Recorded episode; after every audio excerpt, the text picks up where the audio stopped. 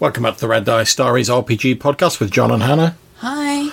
Now, you may have thought that a cloak was just a garment going back to Roman times or a handy piece of travelling gear, but if you're not careful, you might get a bit more than you bargained for. Today, we're going to be looking at the cloaker.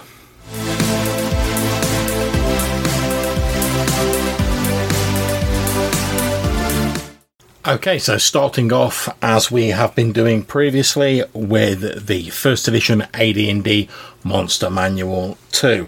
In it, the cloaker is described as a shadow-dwelling, unearthly creature. It's a very rare monster that's encountered in deep, dark caverns, which is described as having alien, entirely inhuman thought processes.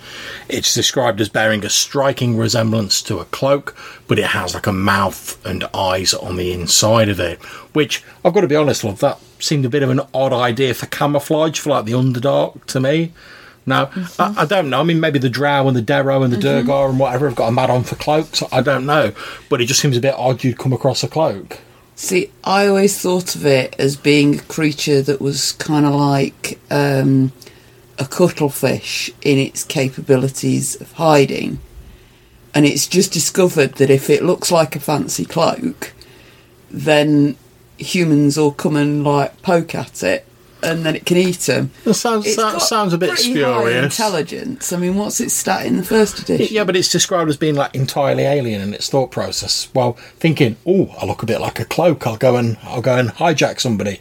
Doesn't really sound entirely alien to me. It sounds pretty human. Yeah, but I've seen pictures of cuttlefish in like experimental tanks playing um, tic tac toe to get food.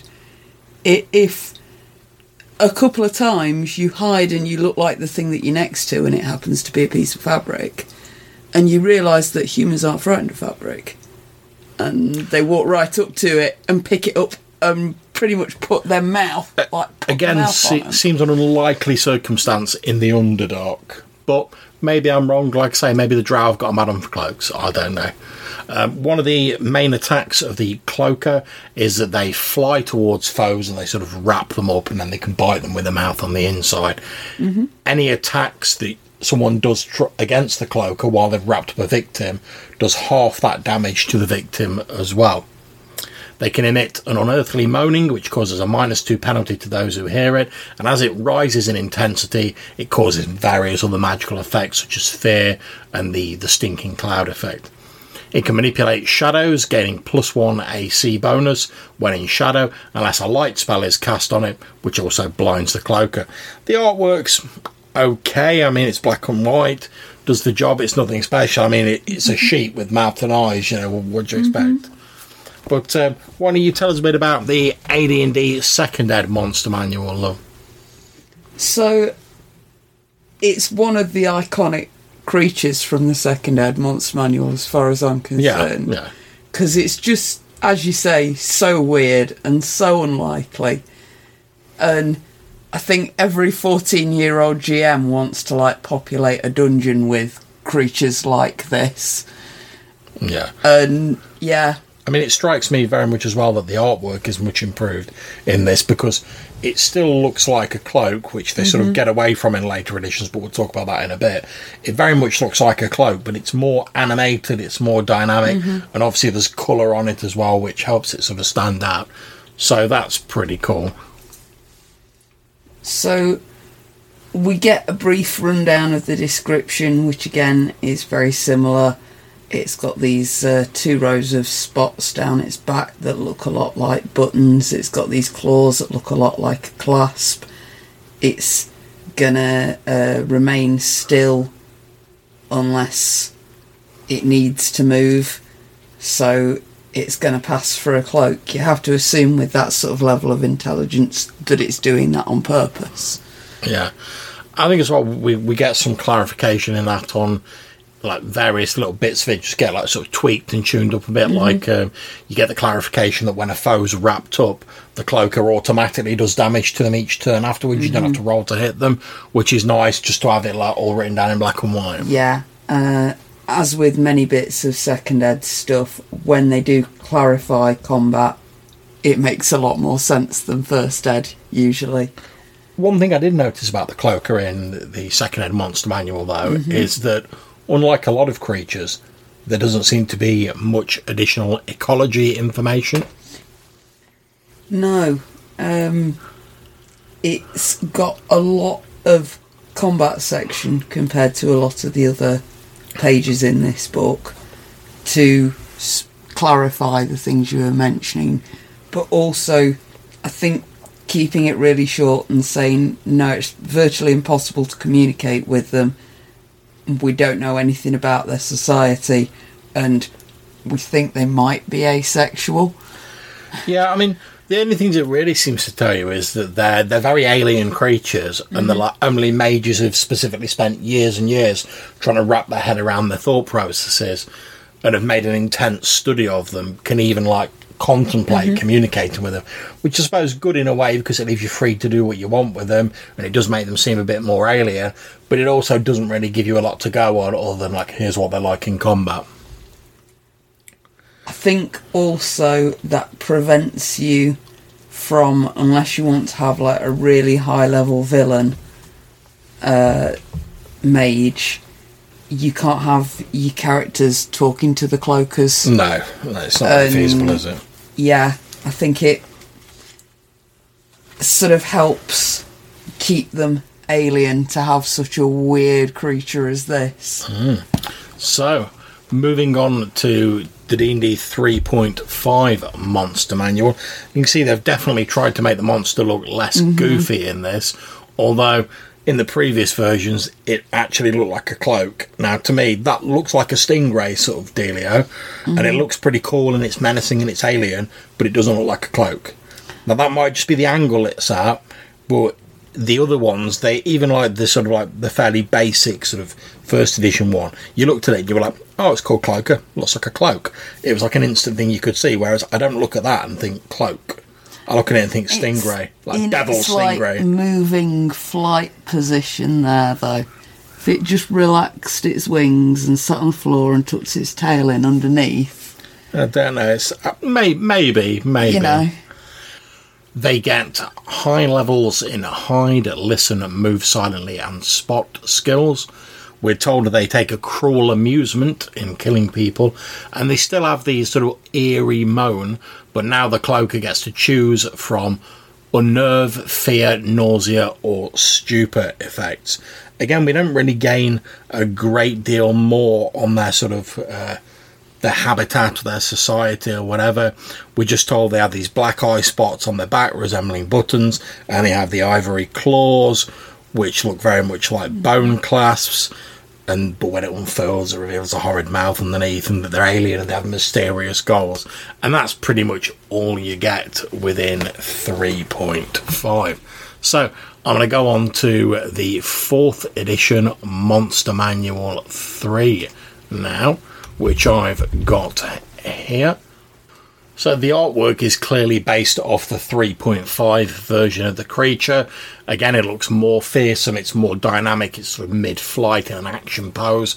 And again, it looks more to me like an alien stingray, but less like a cloak. But as Hannah said, that might just be because of the like the attack pose it's in, effectively.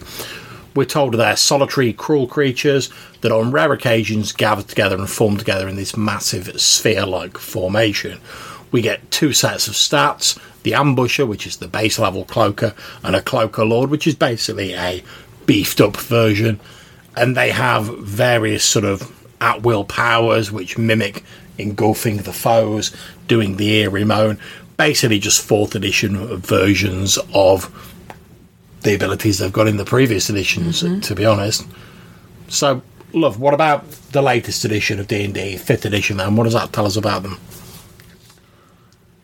Same again, pretty much. So, the artwork on this one,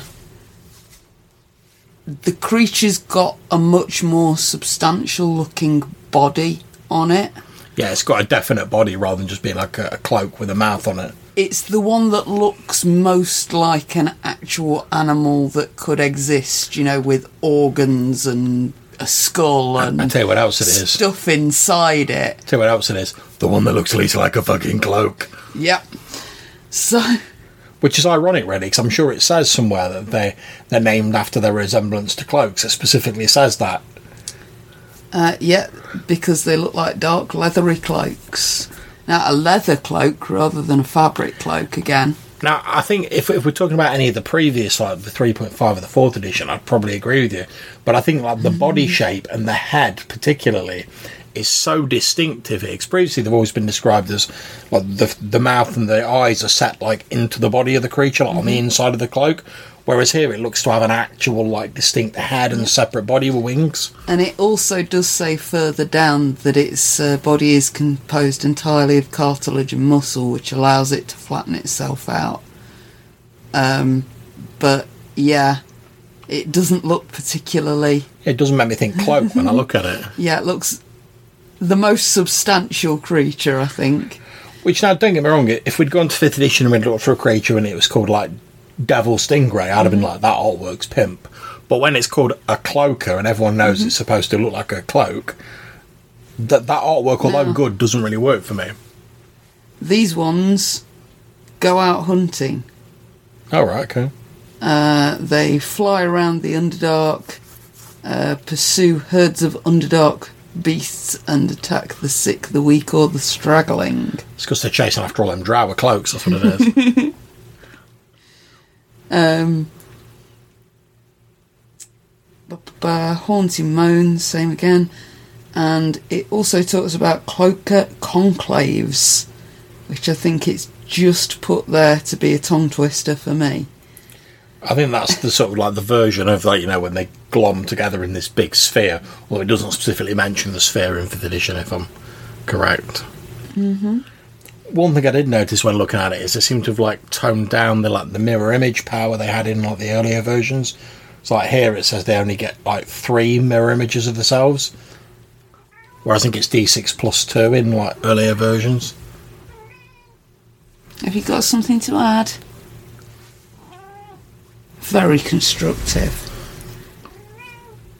Yeah, I think again we get virtually no background on them in fifth edition, save that they're alien and they sometimes get together in these conclaves that you were talking about. Yeah, Um, it says that these are probably to exchange information about new dangers, suitable hunting grounds, or development that might affect their habitats. And when it's complete, they separate again. Okay, so anything else on the fifth edition? Nope. Well, now this is a part where normally we go on to talk a bit about how you might potentially use them in games, but we've had a few call-ins recently from Joe at the Hindsightless podcast, who I know is a big fan of Pathfinder. So I've pulled out my copy of the Pathfinder First Edition Bestiary to look up cloakers in. And now this one definitely doesn't look like a cloak. That does look like a devil stingray. But the reason I like mm-hmm. this is because in Pathfinder, it just leans into it. Straight away it says, resembling hideously evil flying manta rays, cloakers are mysterious and paranoid creatures. So it doesn't really lean on the whole like cloak thing. But what it does say is it says they can twist their strange shape to allow them to disguise themselves as cloaks, mm-hmm. which I know it's just semantics, but I found that easier to get my head around. It looks like a, a normal sort of manta ray style creature, but it can contort and disguise itself as a cloak. I really like that. It also says in here, which is a something I'm going to talk about later, that they can the stories of cloakers allying with other creatures, hitching a ride on their back, and aiding their allies' protection for their own inscrutable reasons. And a rare few of them are priests of an ancient god. So you've got like a, a sort of a bit of a hint at sort of more of a background here. Mm-hmm. And they've got the whole like ruck ton of skills you'd expect for a Pathfinder creature. So they've got like disguise plus 8, plus 16 if they disguise themselves as a cloak, fly plus 10, knowledge, religion plus 11, mm. high perception, sense, motive, stealth, all of that good stuff. And they can disguise themselves really well. They can engulf foes, which allows them to make grapple checks with bonuses, and they can emit the infrasonic moan as a standard action, which can either cause fear, nausea, stupor, or unnerve people. When they're within dim illumination, they can manipulate shadows as a free round to create one of three effects blur, mirror image, or silent image, as per the spells. They've got a bite attack and the tail attack that we see in other editions of D&D. And I've got to say, I really quite like the artwork in this. To be honest, it doesn't really look like a cloak, but you know, it. I, I find the fact that they've said it can disguise itself as a cloak that sort of covers that for me, and. I'm a pretty big fan of Pathfinder art, even though I don't really use the books very much. I don't really mm-hmm. run Pathfinder. I think the artwork in it is just spot on, basically and it's described as a ray-like creature opening a toothy maw and leering with glaring red eyes. Behind it whips a menacing tail of segmented bone. And I like you find this throughout the bestiary. Like each monster uh, description starts off with just like a little sort of one or two line quote, sort of summing up something about the creature. And I think that's really handy because it gives you like an instant hook into what the creature's about. Okay, so now we've talked a bit about the Pathfinder bestiary. How about we go on to talk a little bit about using them in games? So, obviously, it's a pretty scary idea. You're walking through these big, dark, spooky caves, and then there's this like flapping behind you, and this thing that's massive drops down around one of your mates, Yeah. wraps him up like he's in a big blanket, uh, and then your mate's dead. And now it's coming for you, and so are its mates. Yeah, I think it's another. That, that's a scary monster. I think it's another sort of like trap or like gotcha monster. You know, like I mean, to me, it almost seems as it's designed to like sort of punish players who like. Oh yeah, absolutely. This is clearly something that at some point was in some like early D and D dungeon Yeah, where the- the... DM went, "Oh, I'm a bit sick of the tre- the players looting all the treasure instantly from everything. I'm going to put a monster in that looks like treasure." Yeah, it's just like oh, it's, a treasure hoard, and some some person's gone. All right, my character's going to grab this cloak. It looks like it might be magical, and just like bang it on. And the DM's like, ah, I'll deal with you. Oh, it's a monster. It's like wrapped around you, and it's attacked you. And I can see that fits in with the sort of early D and D mood. You know, like death's lurking around every corner.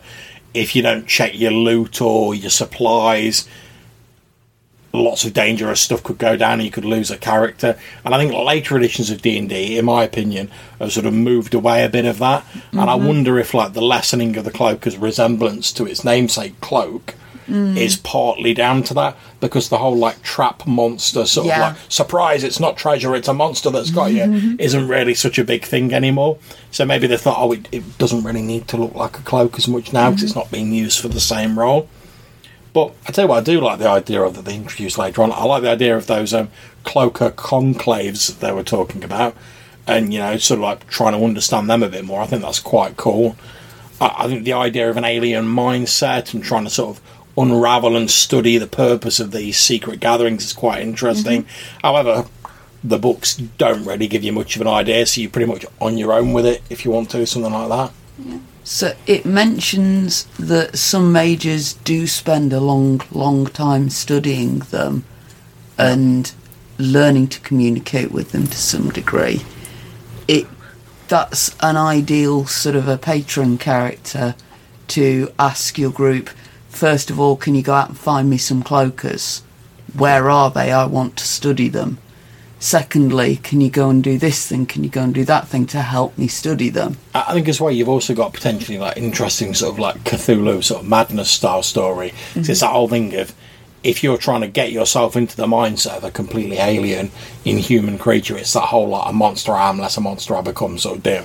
Where like if you sort of like study them too much, do you end up sort of adopting Well, that mindset because yourself? that would be the third beat of that particular story arc when he's able to communicate with them and maybe he finds out he shouldn't really have wanted to in the first place. Now, regarding the conclaves, I've got like a couple of ideas that I just came up with as like some random ideas that might perhaps explain them. I was thinking like, what if the cloakers are all like parts of a hive mind or like a single entity, and not the conclave they're like joining back together? Or I thought, what about if they've got like a great link like the um, Dominion, like the founders in Deep Space Nine? You know, where they all periodically come together to like share memories and stuff like that. I thought that could be quite cool. Yeah, yeah, and you don't have to make Star Trek references to get me to agree with you. Well, no, but I just thought it's an interesting idea because one of, one of the things about the Dominion in DS9 is, although they look like humans, they're very much portrayed as like not being humans, and they mm-hmm. don't really understand you or solids as they call humans mm-hmm. and the other races. They don't understand them, and they're at best trying to imitate them.